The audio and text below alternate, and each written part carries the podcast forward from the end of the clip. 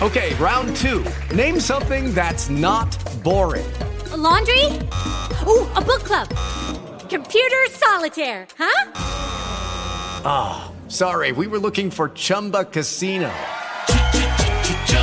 That's right. ChumbaCasino.com has over 100 casino style games. Join today and play for free for your chance to redeem some serious prizes.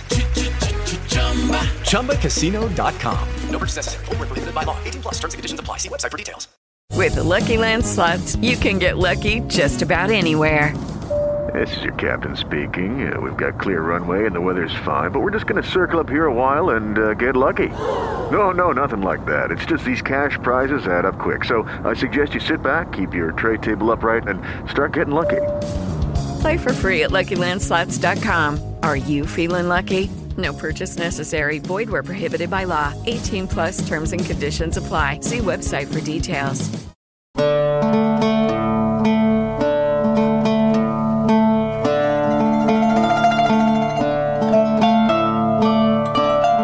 Ραδιοπαραμυθία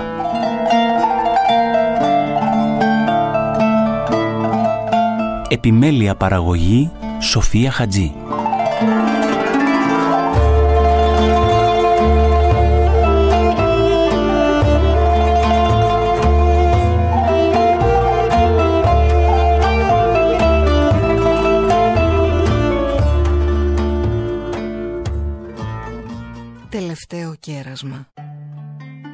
Σύγχρονες γυναίκες της διπλανής πόρτας ζωντανεύουν μέσα από το βλέμμα της Σοφίας Χατζή. Τελευταίο κέρασμα. Η δεύτερη έκδοση συνοδεύεται από ένα audiobook με διπλό CD. Αφηγείται η συγγραφέας. Μουσική Στέφανος Δορμπαράκης. Απολαύστε το κείμενο με δύο αισθήσεις, όραση και ακοή, διαβάζοντας και ακούγοντας παράλληλα το CD. Και ακόμη μπορούμε να το ακούσουμε καθώς ταξιδεύουμε. Εκδόσεις Άθος. Κεντρική διάθεση Εκδόσεις Σταμούλη.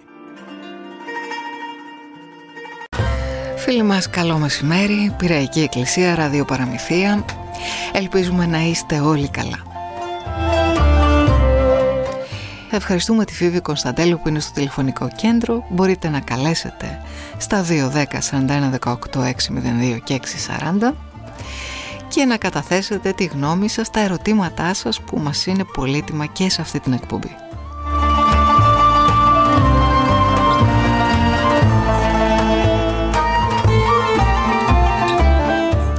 Σε λίγο φίλοι μας θα έχουμε τη χαρά να μιλήσουμε με τον διδάκτορα φυσικό κύριο Βασίλη Πετρουλέα τέος διευθυντή στο Κέντρο Ερευνών Δημόκριτος. Έχει να μας πει ιδιαίτερα πράγματα, χαιρόμαστε που θα έχουμε έναν τέτοιο επιστήμονα στην εκπομπή μας. Θα μας περιγράψει σκηνές από το μεγαλείο της δημιουργίας. Πολύ ενδιαφέρουσα εκπομπή πιστεύω ότι θα είναι αυτή. Περιμένουμε τα ερωτήματά σας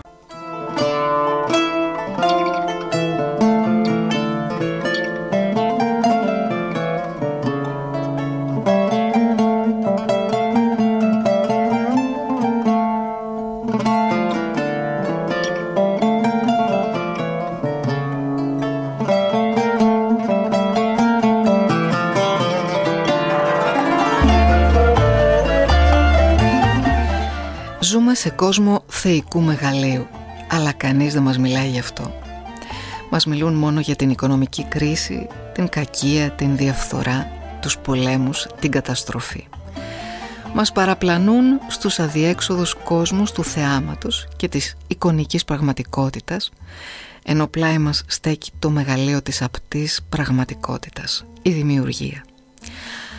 Αλλά και όταν μας μιλούν για αυτή δεν είναι συνήθως για να δοξαστεί ο δημιουργός, αλλά οι επιστήμονες που ανακαλύπτουν τα μυστικά της δημιουργίας ή έστω η μητέρα φύση ή ακόμη ακόμα και η τύχη που κατόρθωσε να δημιουργήσει τέτοιο μεγαλείο από το τίποτα. Το λησμονημένο μεγαλείο της δημιουργίας προσπαθεί να μας θυμίσει ένα βιβλίο που έφτασε στα χέρια μας φίλοι μας με τίτλο «Σκηνές από το μεγαλείο της δημιουργίας» του Βασίλη Πετρουλέα.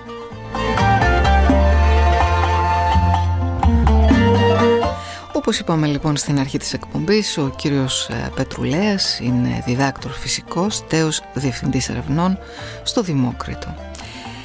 Λίγα λόγια για αυτόν. Έχει ασχοληθεί με θέματα φυσικής, στερεού και χαμηλών θερμοκρασιών, βιοανόργανης χημίας και βιοφυσικής. Ιδιαίτερα ασχολήθηκε με τη μελέτη της δέσμευσης της ηλιακής ενέργειας και της διάσπασης του νερού κατά τη φωτοσύνθεση. Συμμετέσχε σε διεθνή ερευνητικά προγράμματα και υπήρξε τακτικός κριτής αμερικανικών και ευρωπαϊκών επιστημονικών περιοδικών.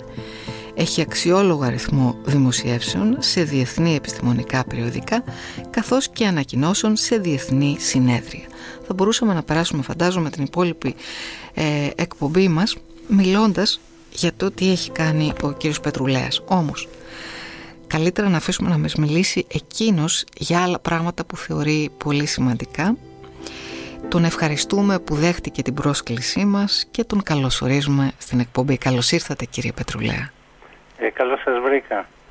Παρακολουθώ χρόνια την Πυραϊκή Εκκλησία και νομίζω ότι η προσφορά της Πυραϊκής Εκκλησίας στο, στο ραδιοφόνο στα ελληνικά πράγματα και στην Εκκλησία μας είναι τεράστια και ανυπολόγιστη. Γι' αυτό ευχαριστούμε και εσάς προσωπικά για τις πολύ ωραίες εκπομπές σας. Ευχαριστούμε. Και τιμή που με καλέσατε σήμερα να συζητήσουμε. Αλλά να δούμε από πού θα ξεκινήσουμε. Έχετε καμία ιδέα; Από πού να ξεκινήσει κανείς. Ε, καταρχάς, ε, θα πάμε σε πολλά θέματα. Έχουμε πολλά να σας ρωτήσουμε και εγώ και οι ακροατές μας σήμερα. Θα θέλαμε όμως να μας πείτε ε, πώς φτιάχτηκε αυτό το βιβλίο, δηλαδή από πού ήρθε η έμπνευση να καθίσετε εσείς ένας επιστήμονα, θα λέγαμε ε, των θετικών επιστημών, έτσι. Ε, έχετε κάνει τόσα πράγματα και θελήσατε να ασχοληθείτε με το μεγαλείο της δημιουργίας, δηλαδή να το μεταφράσετε αυτό που γνωρίζετε, την επιστήμη σας, ε, σε ένα είδος, ε, τι να πω, ερμηνείας ε, μέσα από τη δημιουργία. Για πείτε μας πώς έγινε αυτό. Ε, κοιτάξτε, εγώ το είδα σαν χρέος. Ε, διότι με την επιστήμη και με την έρευνα ασχολούνται παντός είδους άνθρωποι. Ευφύς άνθρωποι οπωσδήποτε, οι οποίοι όμως έχουν διάφορες κοσμοθεωρίες και πεπιθήσεις, ασχολούνται και άθεοι και πιστοί. Οι άθεοι έχουν πιο, πιο φωνή που ακούγεται περισσότερο και τα σύγχρονα μέσα τους προβάλλουν πολύ, όχι πάντα ανάλογα με την αξία τους, αλλά λόγω της αθειίας τους. Ε, αλλά ε, είτε το θέλουν είτε δεν το θέλουν, καταλήγουν σε πολύ μεγάλες αλήθειες. Μελετώντας τη δημιουργία, μερικές φορές με αυθάδεια και με αλαζονία, ε, ανακαλύπτουν πράγματα που μερικές φορές ένας πιστός δεν θα τολμούσε να τα προσεγγίσει. Παλιά στην αρχαιότητα, ξεκινώ τώρα από τη μέση, αλλά δεν έχει σημασία.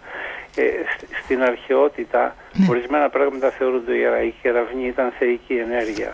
Άλλα φαινόμενα θεωρούνται θεϊκά ε, υπήρξαν επιστήμονες οι οποίοι δεν συμβιβάστηκαν με αυτή την πίστη και όχι λέει θα το διαρευνήσουν και βρήκαν ότι η κεραυνή ήταν εκδήλωση μιας φυσικής ιδιότητας που λέγεται ηλεκτρισμός ε, και μάλιστα με πολύ έντονο τρόπο.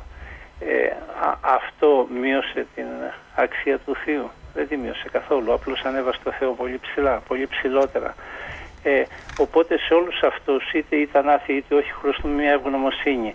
Αυτό που λείπει όμως είναι η αναγνώριση της σοφίας ότι προέρχεται από ένα δημιουργό. Ο, ο Άγιος Ιάννης ο Χρυσόστομος και με αυτό ξεκινάω το βιβλίο στην εισαγωγή λέει κάτι πολύ ωραίο. Ε, ε, το διαβάζω στο πρωτότυπο λίγο και μετά θα το αναλύσω για ώστε το καταλάβουν. Ουκ έστειν οικοδόμος και πώς η οικία γέγονε. Δηλαδή δεν υπάρχει οικοδόμος και πώς κατεβάστηκε η οικία. Και συνεχίζω με τη μετάφραση δεν υπάρχει μουσικός και πώς μέσω της λύρας του κόσμου είχε μελωδία, δεν υπάρχει δημιουργός και πώς το κάλος των κτισμάτων μαρτυρεί την ύπαρξη κτίστη. Όλα όσα γίνονται και πράττονται και ενεργούνται στον κόσμο έχουν αυτόν που τα ορίζει και τα επιτελεί και μόνο η δημιουργία δεν έχει αυτόν που τη στόλισε. Στην κατοικία του Θεού μένεις και αρνείσαι τον οικοδεσπότη ή κατάβαλε το ενίκιο την ευχαριστία σου ή φύγει από την κατοικία. Είναι πολύ ωραίο και πολύ δυνατό και δίνει πολλά μηνύματα. Ένα μήνυμα είναι ότι η αθεία δεν είναι πόρισμα της σύγχρονης επιστήμης. Η αθεία υπήρχε και στην εποχή του Αγίων του Χρυσοστόμου που η επιστήμη ήταν σε νηπιακή ηλικία. Ε, ελάχιστα πράγματα. Έξεραν και πολύ γενικά, δεν ήξεραν ότι υπάρχουν φυσικοί νόμοι και όλα αυτά. Παρ' όλα αυτά υπήρχαν άθιοι που αμφισβητούσαν το Θεό.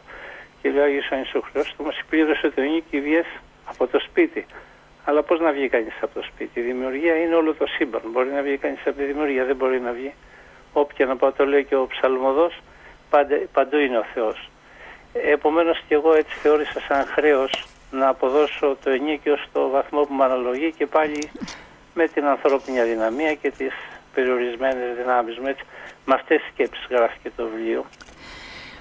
Ακριβώς. Ε, ναι. Δεν σας πέρασε από το μυαλό έτσι όσο περνούσε ο καιρός και μελετούσατε και ανακαλύπτατε όλα αυτά και βέβαια στη συνέχεια τα εμπεδώσατε ως γνώση και τα είχατε ότι αυτά μπορεί έστω και για μια στιγμή να μην είναι του Θεού πράγματα να είναι έτσι ατάκτο συρρημένα όπως βαλμένα στη, όπως μας λένε ας πούμε το Big Bang τι είναι αυτό το πράγμα, πώς θα μπορούσαμε να το μεταφράσουμε; Συγγνώμη μπορεί να πάω σε κάτι άλλο τώρα αλλά ναι.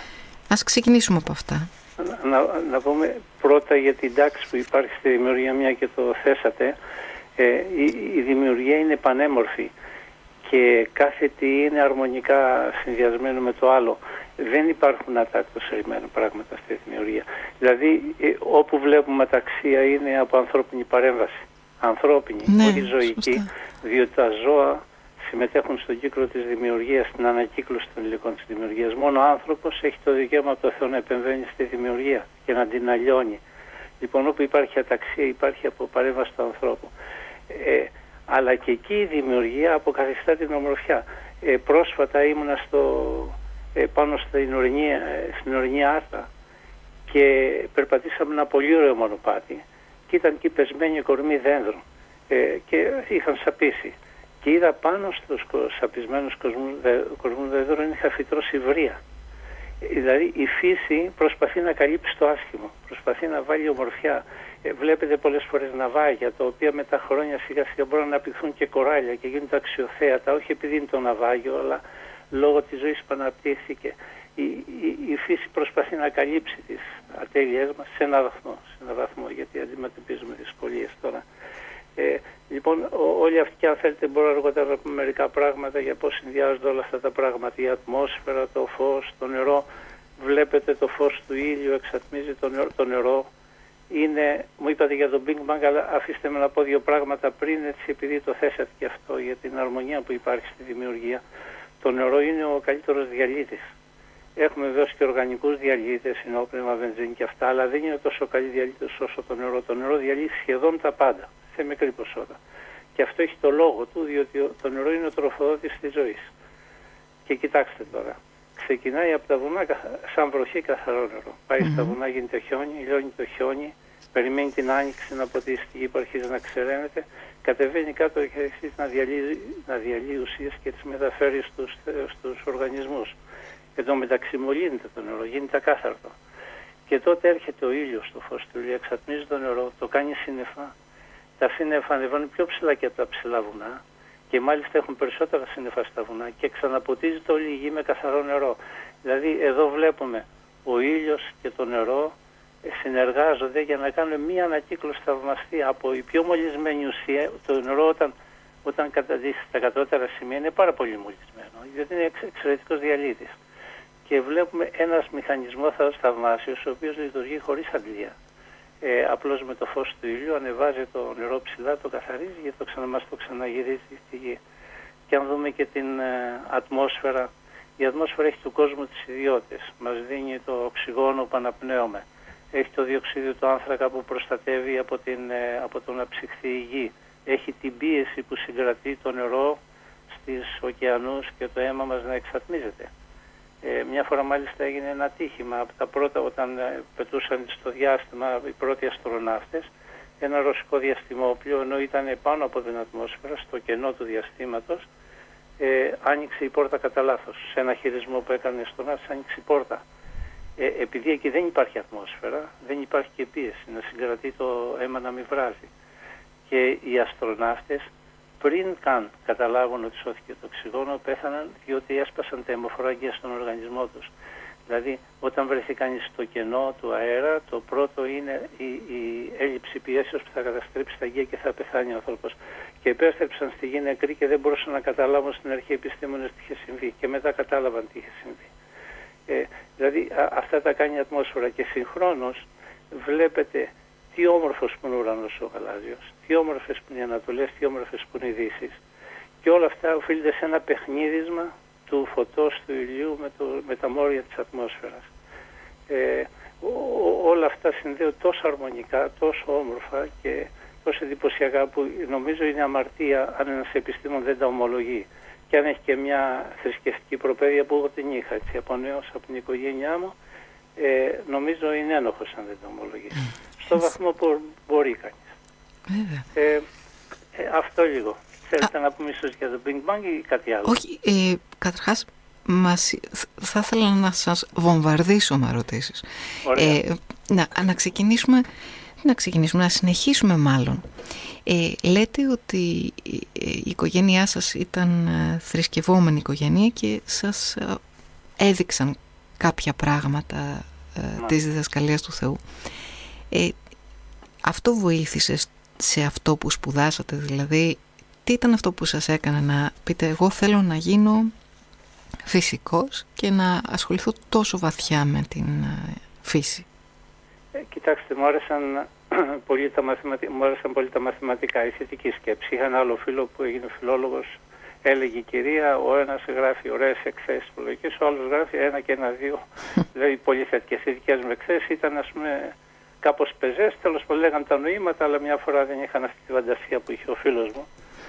Ε, μου άρεσαν τα μαθηματικά και ένας λόγος που σπούδασα φυσική ήταν αυτό. Τώρα γιατί επέλεξα να μελετήσω τη φωτοσύνθεση, πολλές φορές είναι συγκυρί και οι συγκυρίες ξεκίνησα από άλλα θέματα, αλλά κάποια στιγμή βρέθηκα στο Μπέρκλι, στο εργαστήριο του Μέλβιν Κάλβιν. Αυτός είχε πάρει βραβείο Νόμπελ ε, μελετώντας το μηχανισμό της φωτοσύνθεσης. Και γνώρισα πολύ αξιόλογους επιστήμονες ε, και συνειδητοποίησα, σαν φυσικός δεν το είχα συνειδητοποιήσει, ότι η φωτοσύνθεση είναι η πηγή ενέργειας για όλο το βιολογικό κόσμο. Αυτά που σας λέω τα λέω στο βιβλίο, οπότε δεν έχουμε ξεφύγει από το θέμα μας καθώς τα λέω αυτά. και αν, αν μακρηγορώ να με διακόπτετε. Κάθε άλλο. Ε, ε, η, η, η πρώιμη γη η πρώιμη γη πρώτον καν ξεκινήσει η ζωή όπως λένε στρονόφημοι ήταν μια κόλαση. Ήταν η φέστια τα οποία το ακόμη δεν είχαν δημιουργηθεί οι ωκεανοί. Υπήρχε πάρα πολύ διοξείδιο του άνθρακα στην ατμόσφαιρα. Ε, ε, σε, ε, στον πλανήτη μας έτσι; Στον πλανήτη Μάλιστα. μας. Μάλιστα, η πρώιμη γη. Ε, διότι σύμφωνα με τις θεωρίες των επιστημών η πρώιμη γη ήταν αθράβημα του, του ηλιακού νεφελώματος. Από τον ήλιο προήλθε η γη σύμφωνα με τις θεωρίες ε, και ήταν μια φλεγόμενη σφαίρα η οποία σιγά σιγά άρχισε να ψύχεται αλλά η φεστιακή δραστηριότητα συνεχιζόταν. Ε, τώρα το νερό προς, προς προήλθε είναι ένα μεγάλο μυστήριο. Τέλος πάντων κάποια στιγμή άρχισε να ψύχεται η επιφάνεια της γης και να δημιουργούνται οι πρώτοι ωκεανοί άρχισε να δημιουργούνται οι ήπειροι και όλα αυτά. Ε, έπρεπε να, να σύμφωνα με το σχέδιο του Θεού έπρεπε να δημιουργηθεί η πρώτη ζωή ε, όμως υπήρχε η εξής δυσκολία. Ο ήλιος μας στέλνει η περιόδια ακτινοβολία. Τώρα ξέρουμε ότι το όζον, γι' αυτό λέμε η τρύπα του όζοντος, το όζον προστατεύει τη ζωή από την υπεριόδια ακτινοβολία του ηλίου, η οποία, εάν δεν υπήρχε το στρώμα του όζοντος, θα, θα είχε καταστρέψει όλη τη ζωή. Λοιπόν, χωρίς όζον δεν θα μπορούσε να αναπτυχθεί ζωή πάνω στην επιφάνεια της γης. Ίσως στα βάθη των ωκεανών κάποια υποτυπώδη ζωή.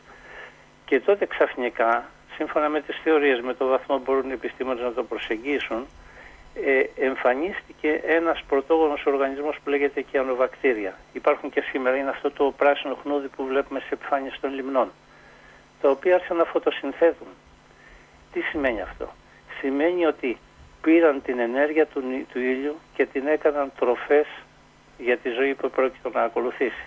Όχι μόνο αυτό, άρχισαν να διασπούν, το φως του ήλιου διασπούσε μέσω της φωτοσύνθεσης το νερό και κλειόταν οξυγόνο. Και από το οξυγόνο δημιουργήθηκε το όζον της ατμόσφαιρας. Οπότε δημιουργήθηκε αυτό το προστατευτικό στρώμα που προστάτευσε τη ζωή η οποία πρόκειται να δημιουργηθεί από τις περιόδια ακτινοβολία του ηλιού. Και συγχρόνως η, η μορφή της ζωής βασίστηκε στο οξυγόνο. Εμείς αν είμαστε ε, οργανισμοί οι οποίοι σπνέουν οξυγόνο και και με τους ουσίες με το οξυγόνο είναι επειδή προηγήθηκε αυτή η φωτοσύνθεση. Γι' αυτό και στη γέννηση βλέπετε ο Μωυσής βάζει πρώτα τα φυτά και μετά βάζει τα ζώα. Ε, η επιστήμη άρχισε πάρα πολύ να το καταλαβαίνει. Έφτασε στο 19ο αιώνα, 18ο με 19ο αιώνα, για να ανακαλύψει για πρώτη φορά το οξυγόνο της ατμόσφαιρας. Και η φωτοσύνθεση των δύο τελευταίων αιώνων είναι το, η, η, η συνειδητοποίηση της φωτοσύνθεσης και η κατανόηση της σε έναν βαθμό είναι αποτέλεσμα ερευνών των δύο τελευταίων αιώνων. Εκεί όμως τα λέει πολύ όμορφα, βεβαίως δεν είναι επιστημονικό βιβλίο η γέννηση, ούτε ο Θεός θέλει να μας αποκαλύψει τα μυστικά της δημιουργίας. Μας έδωσε μυαλό να τα αποκαλύπτουμε μόνοι μας. Ήθελε όμως να μας πει αυτά που δεν θα μπορούσαμε να τα ανακαλύψουμε με το μυαλό μας. Τώρα λίγο μακρηγόρησα πάλι. Πώς, αλλά εγώ, εγώ στέκομαι με θαυμασμό απέναντι σε όλο αυτό που μας ε, λέτε και ε, πόσα, πόσα χρόνια όμως έτσι κύριε Πετρουλέα πόσα εκατομμύρια χρόνια για να γίνει αυτός ο φιλόξενος τόπος και όμορφος που είναι η γη. Ναι, ε, ε, ε, είναι αυτό το ωραίο βιβλίο του Αγίου Νικολάου Βελίμηρου της που λέει «Αργαβαδίζει ο Χριστός». Ε, ο Θεός δεν περιορίζεται από χρόνο, εμείς είμαστε ανυπόμονοι. Mm. Βεβαίως υπάρχουν πολλοί άνθρωποι, το σέβομαι την απόψη τους, είναι ευσεβείς άνθρωποι οι οποίοι ερμηνεύουν την, την γέννηση σαν να είναι 24 ώρες ημέρες, 6 ημέρες. Αυτό δεν, δεν συμφωνεί με τα επιστημονικά δεδομένα και δεν υπάρχει κανένας λόγος να το επιβάλλουμε. Κανένας απόλυτος λόγος. Έπειτα την πρώτη μέρα δεν υπήρχε ήλιος ο ήλιος στην γέννηση αναφέρεται την τέταρτη ημέρα. Οπότε για ποιες 24 ώρες μέρες μιλάμε. Βέβαια. Αυτό είναι ένα μεγάλο θέμα, ας μην το θίξουμε τώρα. Όχι, μα οι θεολόγοι μιλούν για συμβολισμούς πλέον και ο χρόνος είναι αλλιώς. Ο περισσότερος κόσμος και ιδιαίτερα στην Ελλάδα είναι πολύ ανοιχτό στο θέμα, δέχεται τη επιστήμη. Μερικοί, είχα, είχα λάβει, επειδή αρθρογραφώ στο περιοδικό «Η δράση μας», είχα λάβει έτσι, έκανα δύο επιστολές διαμαρτυρίας, κάποιοι ένας ένας κύριος και ας πούμε δύο-τρεις θεολόγοι που λένε πως τα λες αυτά είναι σαν να υποστηρίζει την εξέλιξη. Ε, η εξέλιξη είναι μια άλλη ιστορία απονεμένη ε, η οποία δεν εξηγεί τόσο μακριά και να κάνει στην, ε, όπως την φαντάζονται οι υποστηρικτές της η, η, η αθεϊστική εξέλιξη χωρίς βοήθεια του ε, χρειάζεται όχι το χρόνο που υπάρχει γη ε, να βάλεις ένα με 50 μηδενικά πλάι του φορές στην ηλικία της δικής δεν θα μπορέσεις να κάνεις αυτά που λένε ότι έγιναν στην τύχη. Δεν μπορείς. Οπότε δεν είναι, εφόσον το δείχνει η επιστήμη, ο Θεός έτσι θα δουλέψει. Τα έκανε συστηματικά. Να σου πω και κάτι. Αυτός ο Θεός είναι ανώτερος από τον Θεό που κάθε μέρα έκανε και μια διορθωτική ενέργεια. Δηλαδή την πρώτη μέρα έφτιαξε κάτι, εντάξει, τώρα πρέπει να ξαναεπέμβω, να διορθώσω τα πράγματα, να φτιάξω κάτι καινούργιο. Την άλλη Lucky Land Casino asking people what's the weirdest place you've gotten lucky? Lucky? In line at the deli, I guess? Aha, in my dentist's office. More than once, actually. Do I have to say? Yes, you do. In the car before my kids' PTA meeting. Really? Yes. Excuse me, what's the weirdest place you've gotten lucky? I never win and tell. Well, there you have it. You can get lucky anywhere playing at LuckyLandSlots.com. Play for free right now. Are you feeling lucky? No purchase necessary. Void where prohibited by law. 18 plus. Terms and conditions apply. See website for details. Μέρα πρέπει να ξαναεπέμβω να βγάλω τη ζωή από τις θάλασσες. Ο Θεός ο οποίος τα πρόβλεψε όλα από την αρχή αλλά τα επιβλέπει, διότι λέει ο πατήρ μου εργάζεται ως άρτη, εργάζεται ο Θεός στη δημιουργία, ε, ε, τα, είναι πολύ ανώτερος από τον Θεό που κάνει συνέχεια επεμβατικές συνήθειες και διορθώνει δηλαδή αυτά. Δεν, δηλαδή μπόρεσε να φτιάξει την πρώτη μέρα στην αρχή, μετά να φτιάξουμε και τη δεύτερη μέρα, όχι. Ε, λένε οι επιστήμονες, επειδή είπατε και το Big Bang στην αρχή, ναι, ναι. ότι με την έναρξη της δημιουργίας, με τη μεγάλη έκρηξη, ε, υπήρξαν οι στοιχειώδεις σταθερές, τώρα αυτό μπαίνουμε σε υψηλή φυσική, δεν είναι να κουράσουμε τους ακροατές. Οι στοιχειώδεις σταθερές των αυτών που λέμε παγκοσμίων σταθερών, ταχύτητα του φωτός και μερικές άλλες, ε, ήταν τόσο λεπτά ρυθμισμένες, που αν ήταν ενδιαφέρον και κάποιο δεκαδικό ψηφίο λιγάκι, δεν θα μπορούσε να δημιουργηθεί ζωή μετά. Δηλαδή ο Θεός τα πρόβλεψε όλα από την αρχή. Yeah. Και ο, ο Άγιος, επειδή ανέφερε και τη λέξη εξέλιξη, ο Άγιος Γρηγόριος ο Θεολογονήσης, λέει ότι ένα καρύ κατέβαλε ε, τα, ε, ένα καρύ κατέβαλε τα, τα, τα, σπέρματα της δημιουργίας. Δηλαδή τις αιτίες. Ο Θεός Ακαριέα έκανε τη μεγάλη έκρηξη και κατέβαλε τα σπέρμα της δημιουργίας που είναι η φυσική νόμη, είναι τα στοιχειώδη σωματεία, τα σπέρματα. Αλλά μετά το πώς τα άλλα εξελίχθηκαν να φτάσουν εδώ που φτάσανε είναι στο σχέδιο του Θεού. Δεν μπορεί η επιστήμη να το εξηγήσει. Έχουμε ε, θεωρία, θεωρία της εξέλιξης. Αλλά πώς στάσαμε στο πρώτο κύτταρο και πώς δημιουργήθηκε η ζωή, αυτό είναι, δηλαδή είναι εντελώς εκτός η επιστήμη, δεν μπορεί να πει τίποτα ακόμα. Βέβαια. Πάντως με τη γνώση της επιστήμης, κύριε Πετρουλά, ήρθατε κοντύτερα στη θεολογική γνώση, έτσι. Ναι, αυτό, αυτό, είναι, αυτό είναι στο που λέτε. Θα σας πω κάτι γενικό, που, κάτι γενικό που έχω παρατηρήσει, γιατί έτσι τελευταία κοιτούσα και την τεχνητή νοημοσύνη και τα λοιπά. Ε, ε, σιγά σιγά η επιστήμη έχει αρχίσει και έχει, και έχει πιάσει τον άνθρωπο. Βλέπετε ξεκίνησε από την ηλική δημιουργία, μετά πήγε στη, έλεγαν το σύμπαν είναι αιώνιο και για να αναφερθούν πάλι στη μεγάλη εξέλιξη. Το τέλος του 1920 βγήκαν οι πρώτες θεωρίες που έλεγαν όχι το σύμπαν δεν είναι αιώνιο αλλά έγινε από, ένα, από μια πρωταρχική έκρηξη και μάλιστα αυτό το είπε ένας Βέλγος πάστορος, ο Λεμέτρ. Και το 1964 ε, δύο Αμερικανοί επιστήμονες, Πεζίας και Άρνον, ε, ανακάλυψαν αυτό το αρχαίο φως από τη μεγάλη έκρηξη, το οποίο πλέον έχει υποβαθμιστεί πάρα πολύ, είναι στα μικροκύματα και ξέρουμε τα μικροκύματα τους σπόρους μικροκυμάτων ε, και κυκλοφορεί στο σύμπαν. Έτσι για να ε, γίνει πιο κατανοητό κύριε Πετρουλέα μας είπατε κάτι ναι. πολύ σημαντικό δηλαδή ναι. αυτό το ακαριέα που μας είπατε προηγουμένως του Αγίου Γρηγορίου Νήσι μου θυμίζει πολύ αυτό το ε, το, το Big Bang ας πούμε, το, γιατί ήταν έξαφνο και αυτό και που είχε τα σπέρματα ναι. μέσα. Ναι. Αλλά θα ήθελα να μας το αναλύσετε εσείς καλύτερα. Ε, ε, κοιτάξτε, το, το ακριβές χωρίο δεν το έχω πρόχειρο, να σας το πω όπως ακριβώς το λέω, κάπως έτσι το Αγιο, Αγιος Γρηγόριος Νήσι, ο αδελφός του Μεγάλου Βασιλείου. Βεβαίως, ο, ο, ο Μέγας Βασίλειος έγραψε αυτό το μεγαλειώδες βιβλίο την Εξαήμερο, που εκεί έχει πολλές αλήθειες και επειδή ε, είπαμε πάλι το Big Bang, ε, λέει εάν αναποδήσεις, αν περπατήσεις ανάποδα δηλαδή, θα βρεις την αρχή του κόσμου. Και ε, κάνω μια αναλογία στο βιβλίο, ε, οι επιστήμονες όταν βρήκαν το, το φως αυτό το αχνό, τα μικροκύματα, τη μικροκυματική ακτινοβολία του σύμπαν, είναι σαν να αναπόδησαν ε, βαδίζοντας πάνω σε μια ακτίνα φωτός. Με οδηγό αυτή την ακτίνα φωτός βρήκαν την αρχή της δημιουργίας και είπαν ήταν πριν 13,8 δισεκατομμύρια χρόνια αναποδίσοντας με οδηγό μια ακτίνα φωτός. Ο Μέγας Βασίλης λέει το αναποδίζοντας. Αν αναποδίσεις και προσπαθήσεις θα βρεις την αρχή της δημιουργίας. Λοιπόν, επιστρέφω στον Άγιο Γρηγόριο, ο, ο Μέγας Βασίλειος αυτά. Να, να, κάνω και μια παρένθεση, αν με επιτρέπετε, ε, που μπορεί μερικοί έτσι να, να, λίγο να μπερδευτούν. Ε, η, η, ο Θεός απεκάλυψες στους πατέρες της Εκκλησίας, στους Αγίους ανθρώπους, αυτούς που έχουν επικοινωνία μαζί του, ε, τους απεκάλυψε τις αλήθειες που δεν θα μπορούσαμε να τις ανακαλύψουμε μόνοι μας. Όμως δεν τους απεκάλυψε την επιστήμη.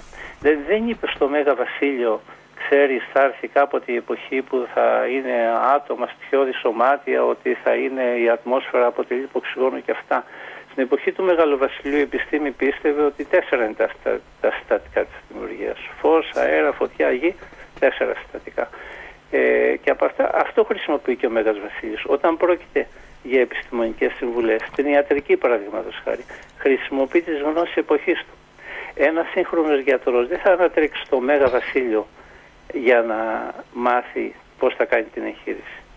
Όμως, όταν φτάνουμε σε τέτοιες αλήθειες, αποκαλυπτικές αλήθειες, δεν είμαστε εκεί για να τα ζήσουμε αυτά. Και είναι πολύ δύσκολη η επιστήμη να φτάσει εκεί. Όταν πάλι αναφερόμαστε σε οντότητες που δεν είναι υλικές όπως ο νους, η ψυχή ε, ε, αυτά καταφεύγουν στους πατέρες. Όσο και αμόρφωτοι να ήταν κατά κόσμο επειδή έχουν θεϊκό φωτισμό και οι αλήθειες τους είναι αξεπέραστες.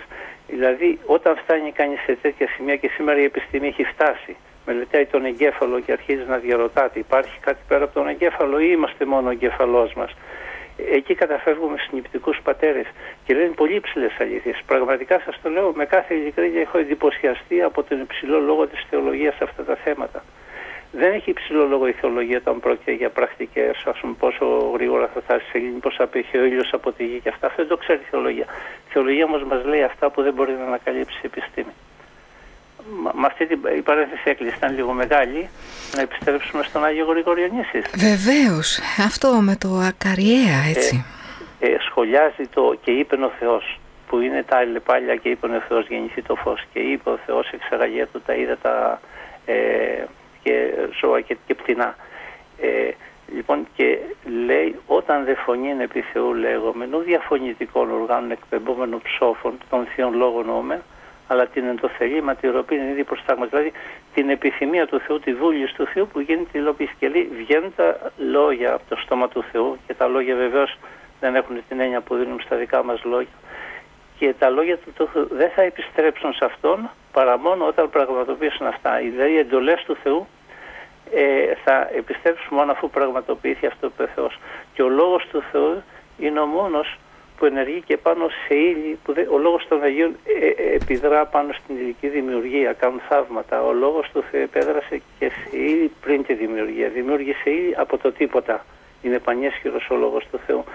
Και αυτό το λέω όχι, όχι χωρίς λόγο, διότι ένα μεγάλο, ένα πολύ σοβαρό συστατικό της, της θεμελιώδης συστατικό της δημιουργίας που ταλανίζει τους άθεους επιστήμονες είναι η πληροφορία. Δηλαδή στη δημιουργία όλοι ξέρουν υπάρχει ενέργεια, υπάρχει ύλη, υπάρχουν φυσικοί νόμοι. Όμως οι φυσικοί νόμοι είναι κάτι άλλο. Είναι εντολές του Θεού, τις οποίες εμείς σου γράφουμε μαθηματικές εξώσεις και μεθαύριο έρχεται ένας Αϊνστάιν και διορθώνει τις εξώσεις του Νεύτωνα και λέει: Όχι, δεν είναι ακριβώς έτσι βαρύτητα, είναι κάτι ευρύτερο, είναι, το, έχει να κάνει με το χώρο χρόνο και όλα αυτά. Και θα έρθει ένας άλλος Αϊνστάιν στο μέλλον και θα πει μια ακριβέστερη διατύπωση των νόμων. Όμως οι νόμοι είναι γενικότεροι κανόνες που, που κυβερνούν τη δημιουργία, είναι κάτι άλλο. Τους νόμους ποιος έβαλε. Εντάξει, ας πούμε όλα έγιναν στην τύχη. Μα έγινε μια σούπα εκεί πέρα και βγήκε η πρώτη ζωή. Και τους νόμους που διέπουν τις χημικές αντιδράσει ποιος έβαλε. Και είναι και κάτι άλλο ακόμη πιο σημαντικό.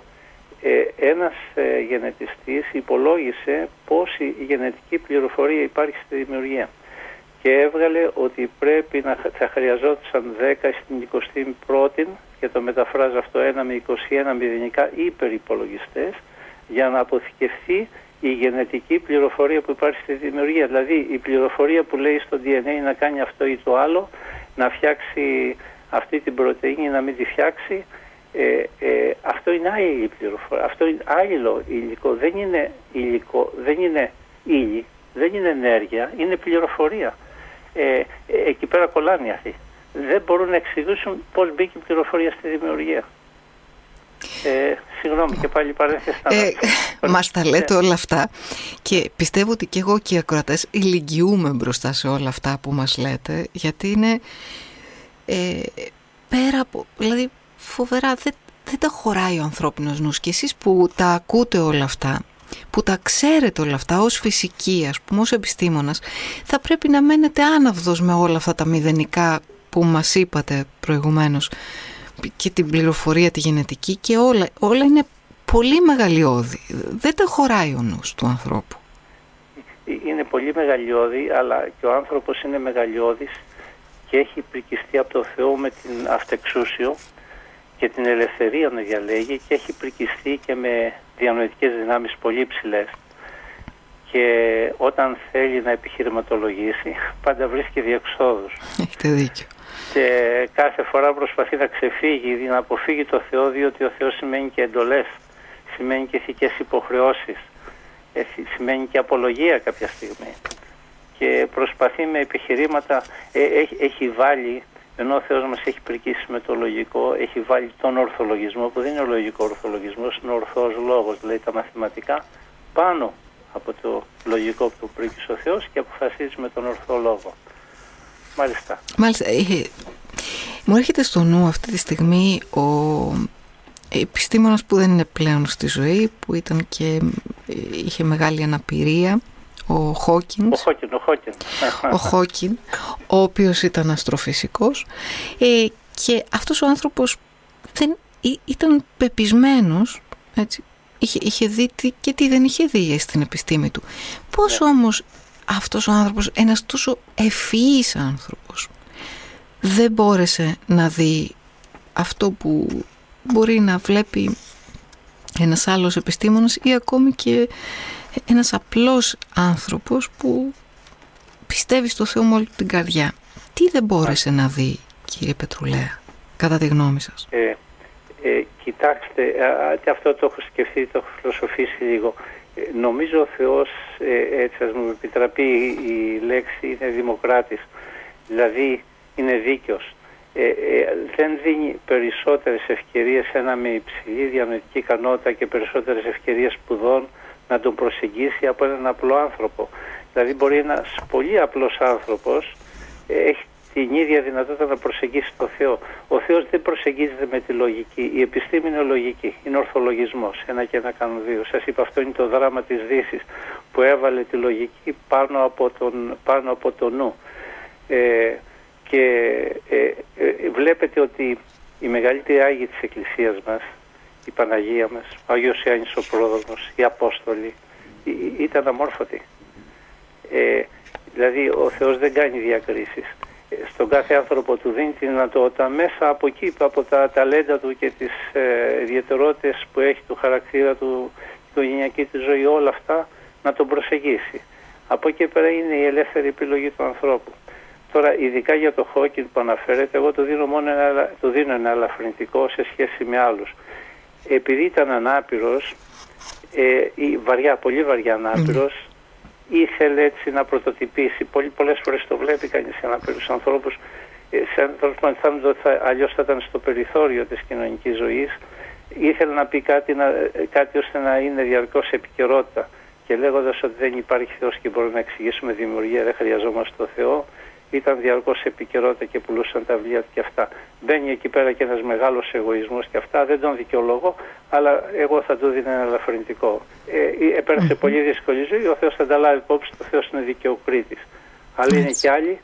Είναι ένας βιολόγος, ο Ρίτσαρντ Ντόκινς, ο οποίος ε, δεν είναι από τους κορυφαίους βιολόγους, αλλά έχει κάνει πολύ θόρυβο γύρω από τον εαυτό του που προετών είχε χρηματοδοτήσει διαφημίσεις λεωφορεία της Αγγλίας και έγραψε κατά πάσα πιθανότητα δεν υπάρχει Θεός. Γι' αυτό, ε, διασκεδάστε, ε, περάστε τη ζωή σας ευχάριστα χωρίς ενδιασμούς και αυτά. Κάτι τέτοιο είχε διαφημίσει.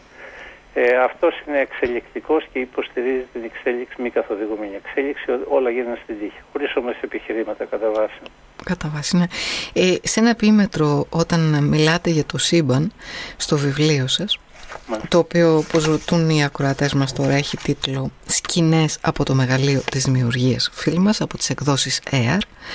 Γράφεται λοιπόν, κύριε Πετρουλέα, ότι ε, το άθεο καθεστώς του Κρούτσεφ διαφήμισες σε όλο τον κόσμο ότι όταν ο Γκαγκάριν επέστρεψε θριαμβευτικά στη γη ε, διαφήμισες σε όλο τον κόσμο ότι ο Γκαγκάριν δεν είδε το Θεό στο διάστημα. Και λέτε ότι 50 χρόνια αργότερα τι έγινε. Πείτε μας. Ε, κοιτάξτε, 50 αργότερα, χρόνια αργότερα ε, είχαν έρθει στην Ελλάδα ο, ε, ένας αστροναύτης, ο οποίος μάλιστα είχε κάνει έξι μήνες στο διάστημα, διάσημο στη Ρωσία, μαζί με τον ε, εξομολόγο των αστροναυτών. Καταρχήν να σας πω για τον Γκαγκάριν, ε, για να μην τον αδικούμε. Ο, ο Γκαγκάριν όταν πήγε στην, όταν πέταξε στο διάστημα, ο πρώτος άνθρωπος πέταξε στο διάστημα, Δηλαδή δεν είναι τίποτα σπουδαίο, έκανε μια παραβολική τροχιά. Παραβολή λέμε στα μαθηματικά κάτι που δεν είναι κύκλος αλλά είναι σαν τραβηγμένος. Το αυγό κατά κάποιο τρόπο έχει σαν σχήμα παραβολής. Έκανε μια τέτοια τροχιά, πέταξε έξω λίγο από την ατμόσφαιρα της και ξαναμπήκε στην ατμόσφαιρα και έφτασε στη γη. Αυτό ήταν. Ε, δεν είναι κάτι πολύ σπουδαίο. Αλλά, αλλά ήταν πρώτη φορά. Πρώτη φορά που βγήκε έξω από την ατμόσφαιρα της γης, που η ατμόσφαιρα θεωρείται ότι σταματάει στα 100 χιλιόμετρα. Ε, ε, ο, αυτό ήταν παγκόσμια επιτυχία, ήταν και ο κομμουνισμός εκεί, ο Κρούσεφ θέλει πάρα πολύ να το εκμεταλλευτεί, έχει μαζευτεί άλλους πολλούς, πολλοί κόσμος, να τον υποδεχθεί, έγινε με, με, α, με τιμές, ε, πολύ μεγάλες τιμές, έγινε δεκτός εκεί στη Ρωσία και όταν ανέβηκε πάνω στην εξέδρα του λέει ο Κρούτσεφ είδες στο Θεό στο διάστημα. Ο Γκαγκάριν τότε ήταν 20-22 χρόνια, δεν θυμάμαι πώς ήταν, νέο παιδί. Ε, λέω δεν τον είδα, αλλά το είπε με απλότητα. Ε, ε, το είδο τεθός και αυτό δεν τον είδα. Ε, οπότε ο Κούρτσεφ έδωσε εντολή να γραφεί σε όλες τις εφημερίδες της Ρωσίας και να διευκρινιστεί στον κόσμο ότι ο Γκαγκάριν δεν είδε το Θεό στο διάστημα. Όμως μαθαίνουμε τώρα ότι ο Γκαγκάριν ήταν και βαπτισμένος και πήγαινε και έβλεπε μια γερότησα μοναχή. Ε, και αργότερα, επειδή οι Ρώσοι είχαν καταστρέψει τον ναό του Σωτήρου Χριστού, αυτό είναι μια πολύ σπουδαία ιστορία. Κάποια φορά με την πείτε, στην, δεν ξέρω αν την έχει πει η Πυραϊκή Εκκλησία. Είχαν έρθει το 2011, ε, ήρθαν, ε, αν θυμάμαι καλά, 2011. Ναι, το ε, ήρθαν, ε, ήρθαν εδώ ένας αστροναύτης ε, και ο εξομολόγος των αστροναυτών. Τώρα στην Ουρανούπολη που είναι εκεί το μέρος που είναι οι αστροναύτες και εκπαιδεύονται ε, υπάρχει ναός ε, και έχουν και πνευματικό, τον πατέρα Ιώβ Τάλατς, ο οποίος μάλιστα έχει εκπαιδευτεί και σαν αστροναύτης. Ο δε αστροναύτης που ήρθε εδώ, ε, όταν είχε έρθει στην Αθήνα μου ζήτησα να τους παρουσιάσω.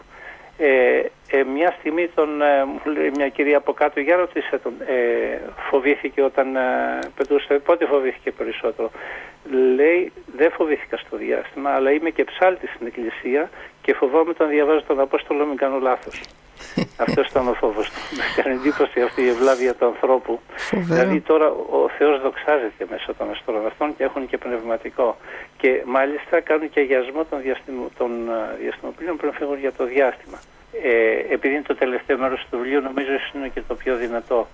Ε, υπάρχουν οι φυσικοί νόμοι οι οποίοι καθορίζουν ε, ας πούμε πώς κινούνται τα σώματα αλλά πέρα από αυτούς υπάρχουν πνευματικοί νόμοι και ρώτησαν κάποτε τον Γέροντα Παΐσιο τι διαφέρουν οι φυσικοί νόμοι του πνευματικούς; Οι φυσικοί νόμοι λένε ότι αν πετάξει μια πέτρα ψηλά θα πέσει κάτω στη γη. Οι πνευματικοί νόμοι λένε αν σηκώσει τον εαυτό σου πολύ ψηλά με την υπερηφάνεια και ο Θεός επιτρέψει να αρχίσεις να πέσεις, αν πεις Θεέ μου, συγχώρεσέ με, τότε θα βάλει τα χέρια και θα σε πιάσει και θα πέσεις απαλά. Αυτά είναι τα σπλάχνα του Θεού, αυτή είναι η πνευματική νόμη. Και θέλω να κλείσω με το εξής, επειδή πολλοί ρωτάνε τι υπήρχε πριν από τη μεγάλη έκρηξη. Ε, αυτό έτσι το τελειώνω το βιβλίο. Λέω η μεγάλη έκρηξη της αγάπης του Θεού που δημιούργησε τον κόσμο και μας. Και έστειλε το γιο του στη γη. Πολύ ωραία. Ε, αυτό ήταν ε, ένα θαυμάσιο κλείσιμο κύριε Πετρουλέα. Δεν έχουμε λόγια να σας ευχαριστήσουμε για όσα ακούσαμε σήμερα. Καλό, εγώ ευχαριστώ που μου δώσατε την ευκαιρία να πω μερικά από αυτά που μου αρέσουν. Έτσι, να είστε πάντα καλά. Ε, φίλοι μας, ε, να πούμε ότι το βιβλίο έχει τίτλο «Σκηνές από το μεγαλείο της δημιουργίας» για σας που ρωτάτε, του Βασίλη Πετρουλέα από τις εκδόσεις ΕΑΡ.